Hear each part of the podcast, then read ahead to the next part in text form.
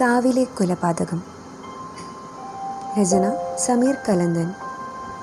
അവതരണം രമ്യ മാധവൻ. ഭാഗം ഒന്ന്. മീനാക്ഷി. പേരുപോലെ തന്നെ നയന മനോഹരി വെറും പതിമൂന്ന് വയസ്സേ പ്രായമായിട്ടുള്ളൂവെങ്കിലും ഒരു യുവതിയുടെ അംഗലാവണ്യമാണവൾക്ക്. മുല്ലപ്പൂമൊട്ട് വിരിയുന്ന ചിരിയും കണ്ണിലെ അത്ഭുത തിളക്കവും കുങ്കുമ നിറമുള്ള കവിളുകളും വസന്തം പൂക്കുന്ന വദനവശ്യതയും അവളെ മറ്റു കുട്ടികളിൽ നിന്നും വ്യത്യസ്തയാക്കി. മറൈൻ മെക്കാനിക്കായ പ്രസാദിന്റെയും വത്സലയുടെയും ഏക മകളാണ് ലക്ഷണമൊത്ത ഈ കിന്നര കന്യക നല്ലാണിപ്പുഴയുടെ തീരത്തുള്ള വീട്ടുമുറ്റത്ത് ഒരു പൂത്തുമ്പിയെപ്പോലെ പാറി നടക്കുകയാണവൾ. വീട്ടിൽ നിന്നും അല്പം മാറിയുള്ള അച്ഛന്റെ വർക്ക്ഷോപ്പിലേക്ക് അവൾ പതുക്കെ നടന്നു. ഒരു യമഹ എൻജിൻ തുറന്നു വെച്ച് റിപ്പയർ ചെയ്യുന്ന പ്രസാദ് മകൾ വരുന്നത് കണ്ട് തലയുയർത്തി നോക്കി. മീനുട്ടിയെ പഠിക്കാനൊന്നുമില്ലെന്ന് എവിടേക്കാ നീ നടക്കണത്? അച്ഛ ആ കിളിയെ കണ്ടു. എന്ത് ഭംഗിയാലേ അതിനെ കാണാൻ. ആ തൂവൽ നോക്കിയേ ശരിക്കും ഒരു മയിലിന്റെ പീലി പോലുണ്ട്. മാവിന്റെ കൊമ്പത്തിരിക്കുന്ന സുന്ദരി പക്ഷിയെ ചൂണ്ടിക്കൊണ്ട് അവൾ പറഞ്ഞു സന്ധ്യ ആകാറായി കുട്ടിയെ. വീട്ടിൽ പോയിക്കോളൂ. ഞാനിത് തീർത്തിട്ട് വരാം. മീനാക്ഷി അതൊന്നും കേൾക്കുന്നുണ്ടായിരുന്നില്ല. അവൾ ആ സുന്ദരി പക്ഷിയുടെ സൗന്ദര്യത്തിൽ മതിമറന്നു നിൽക്കുകയാണ്. ആ പക്ഷിയാവട്ടെ മീനാക്ഷി വരുന്നതിനനുസരിച്ച് ചില്ലകൾ മാറി മാറി പറക്കുകയുമാണ്. പടിഞ്ഞാറ് നിന്നും വരുന്ന സ്വർണ രശ്മികളേറ്റ് ആ പക്ഷി കൂടുതൽ സുന്ദരിയായി. തീരദേശ റോഡിലൂടെ പാഞ്ഞു പോകുന്ന ചെറുപ്പക്കാരുടെ ബൈക്കിന്റെ റേസിംഗ് ശബ്ദവും നിർത്താതെയുള്ള ഹോണടിയും കൊണ്ടാവാം. ആ പക്ഷി തൊട്ടപ്പുറത്തെ കാവിലേക്ക് പറന്നു. പ്രസാദിന്റെ വർക്ക്ഷോപ്പിന്റെ നേരെയുള്ള ഒരു ചെറിയ വഴിയിലൂടെ മീനാക്ഷിയും അതിനെ പിന്തുടർന്ന് കാവിനുള്ളിലേക്ക് കടന്നു. നീ എങ്ങടാ പോണത്? അവിടെ നിൽക്കൂന്നേ ഞാനൊന്ന് നിന്നെ ശരിക്കും കാണട്ടെ. മീനാക്ഷിയുടെ വർത്തമാനം അതിനിഷ്ടമായില്ലെന്ന് തോന്നുന്നു. പക്ഷി കൂടുതൽ ഉള്ളിലേക്ക് പറന്നു. കുറേയധികം മരങ്ങളാൽ ചുറ്റപ്പെട്ടു കിടക്കുന്ന ഒരു പ്രദേശമായിരുന്നു അത്. എല്ലാവരും കാവ് എന്നതിനെ പറയുമെങ്കിലും അതൊരു ചെറിയ വനം തന്നെയായിരുന്നു. മരങ്ങൾ തിങ്ങി നിൽക്കുന്നതിനാൽ അതിന്റെ ഉള്ളിലേക്ക് കൂടുതൽ ഇരുട്ടനുഭവപ്പെടുന്നുണ്ട്. കുറച്ചുകൂടി പോയപ്പോൾ മീനാക്ഷിയൊന്ന് നിന്നു. ആ സുന്ദരി പക്ഷി പൊടുന്നനെ എവിടേക്കോ പാറി മറിഞ്ഞു. പരിസരബോധം വന്നപ്പോൾ അവൾ അല്പം ഭയന്നുപോയി. താൻ കാവിനുള്ളിൽ എത്തിയിരിക്കുന്നു എന്ന ബോധ്യം അവളെ കൂടുതൽ ഭയചകിതയാക്കി. വൈദ്യർ മഠക്കാരുടെ തറവാട്ട് വക കാവാണിത്. പണ്ടത്തെ അവരുടെ കാരണവന്മാരുടെ ശവകുടീരങ്ങളെല്ലാം സ്ഥിതി ചെയ്യുന്ന സ്ഥലം. അധികമാരും വരാത്ത ഈ പ്രദേശത്ത് വൈദ്യർ മഠം തറവാട്ടിലെ കാര്യസ്ഥൻ വൃദ്ധനായ സുബ്രഹ്മണ്യൻ മാത്രമേ വല്ലപ്പോഴും വരാറുള്ളൂ. ഇഴജന്തുക്കളുടെ വിഹാര കേന്ദ്രമായ ഇവിടെ സദാസമയവും ഉണ്ടാകുന്ന മറ്റൊരാളുണ്ട്. ശതവാഹനൻ. നരച്ച നീണ്ട താടിയും മുടിയുമുള്ള മുഷിഞ്ഞ വസ്ത്രധാരിയായ ശതവാഹനൻ. അധികം ആളുകളുമായി ഇടപഴകാറില്ല. പരസ്പര ബന്ധമില്ലാത്ത കാര്യങ്ങൾ സംസാരിക്കുന്ന ഭ്രാന്തനെ പോലെയുള്ള ഇയാളെക്കുറിച്ച് പല കഥകളാണ് നാട്ടിലുള്ളത്. ഭക്ഷണത്തിനായി മാത്രം പുറത്തേക്ക് വരുന്ന ഇയാളെ പലർക്കും ഭയമാണ്. കുട്ടികൾ ആരും അയാളുടെ അടുത്തേക്ക് പോകാറില്ല.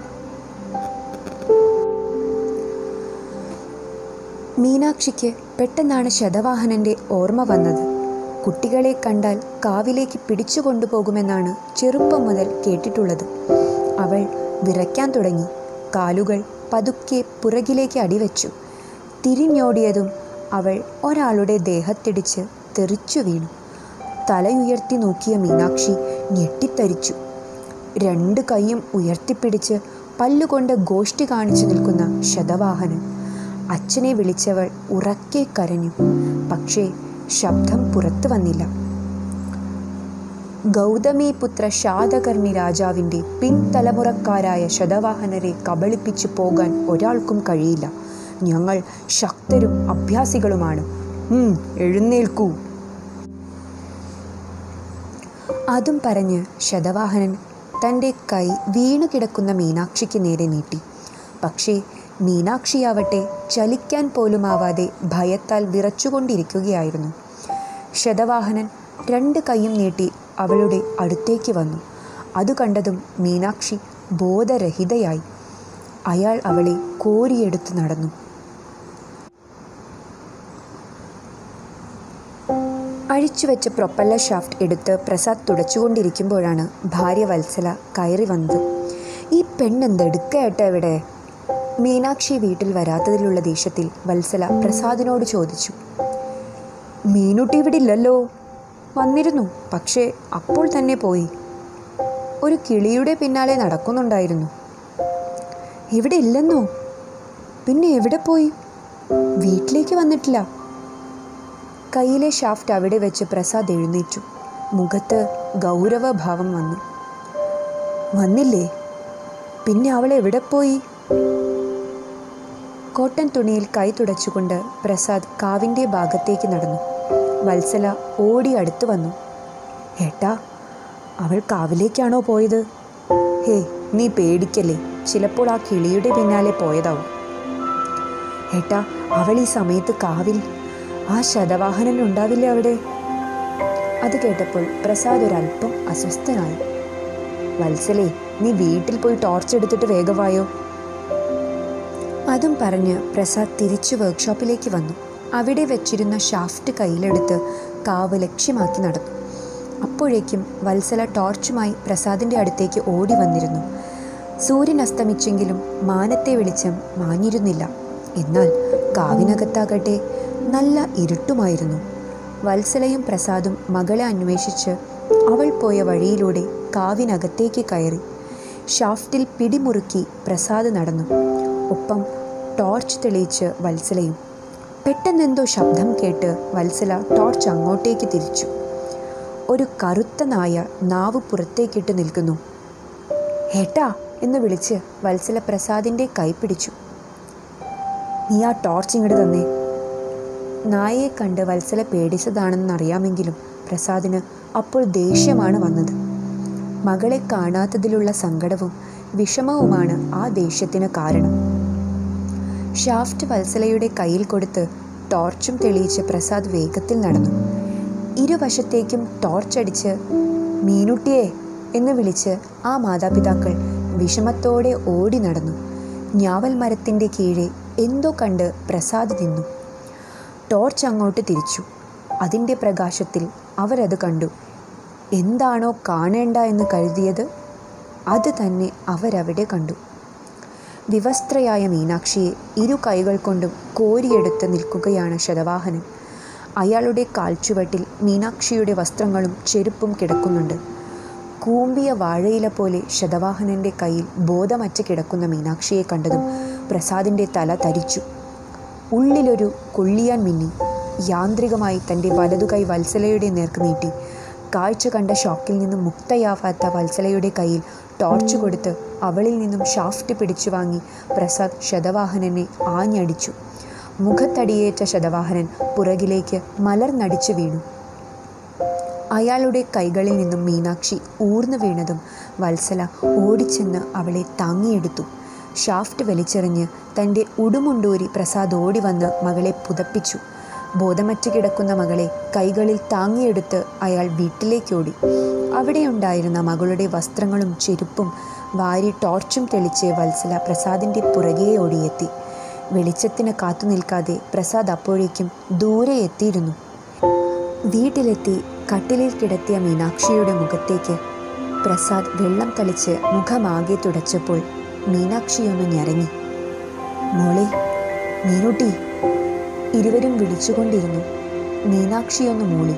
മയക്കം ബാധിച്ച കണ്ണുകളൊന്ന് തുറന്നെങ്കിലും വീണ്ടും അടച്ചു. നീ അവൾക്ക് ഡ്രസ്സ് ഇട്ട് കൊടുക്ക്.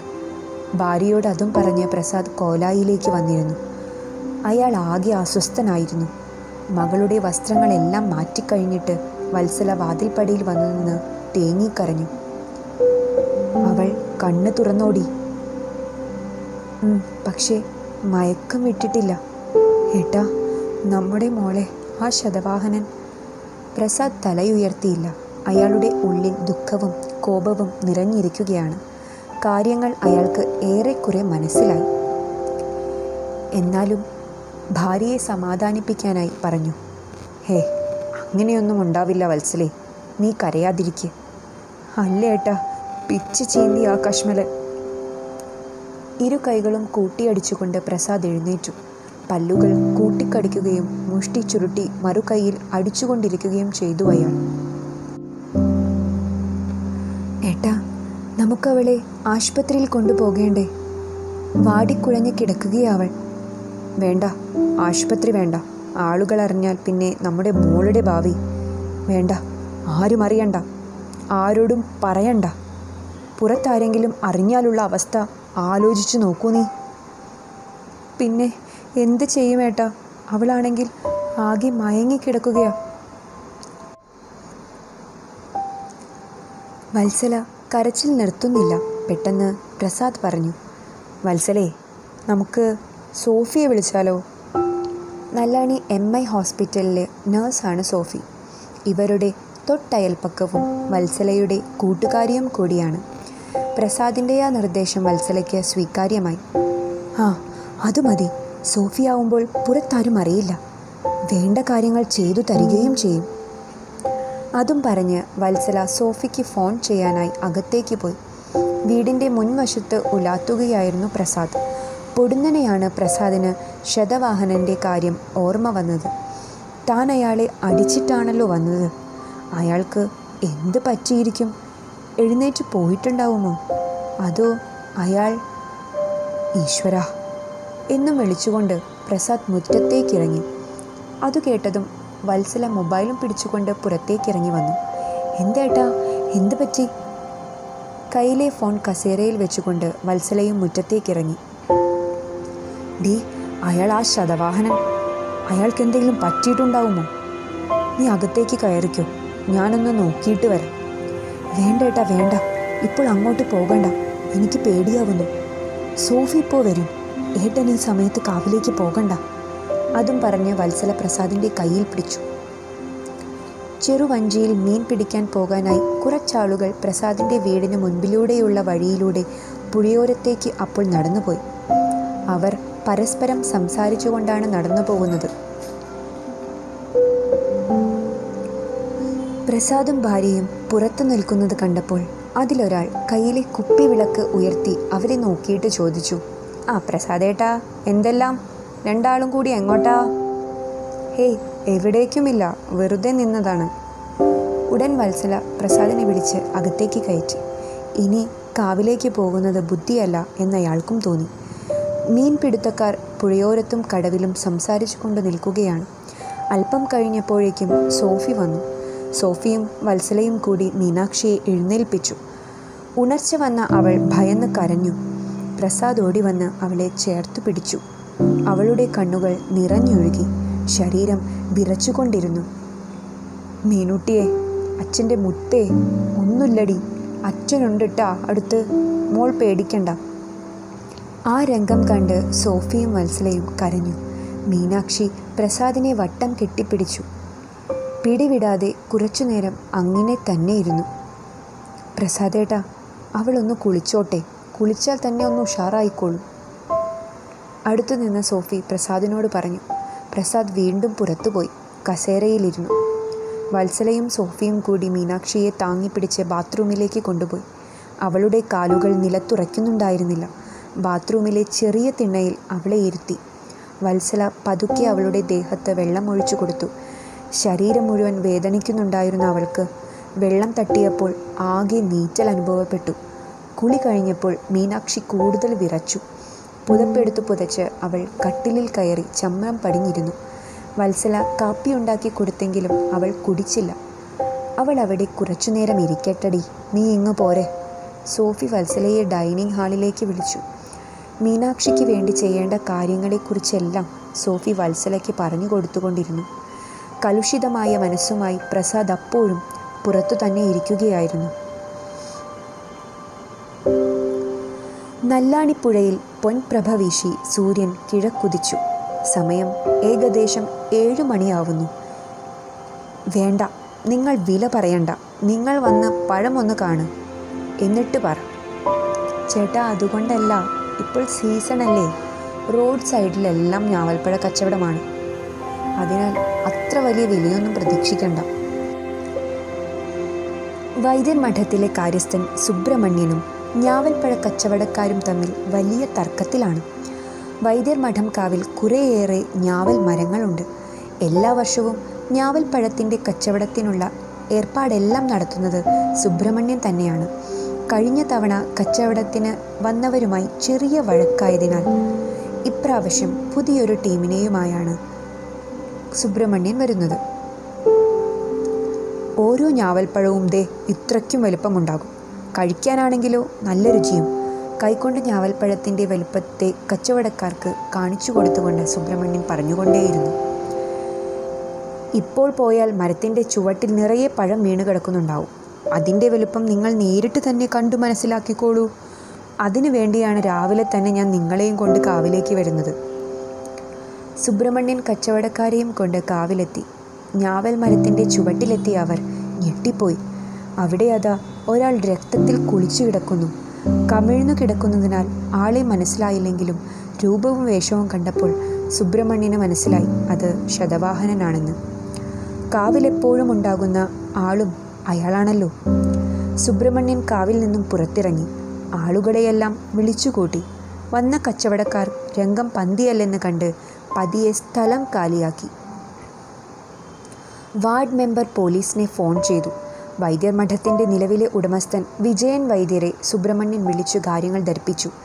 പതിയെ ആളുകളെല്ലാം കാവിലേക്ക് എത്തിത്തുടങ്ങി. പ്രസാദിന്റെ വീടിന്റെ പരിസരത്തും മറ്റുമായി ആളുകൾ കൂട്ടം കൂട്ടമായി നിന്ന് സംസാരിക്കുന്നുണ്ട്. എല്ലാവരും ശതവാഹനനെ കുറിച്ചാണ് പറയുന്നത്. പ്രസാദ് പതുക്കെ അവരുടെയെല്ലാം അടുത്തുപോയി നിന്ന് സംസാരങ്ങളെല്ലാം ശ്രദ്ധിക്കുന്നുണ്ടായിരുന്നു. ആരായിരിക്കും അയാൾക്കൊരു ശത്രു? മനുഷ്യപ്പറ്റില്ലെങ്കിലും ആരുമായും ഒരു പ്രശ്നത്തിന് പോകാത്ത ആളായിരുന്നല്ലോ അയാൾ.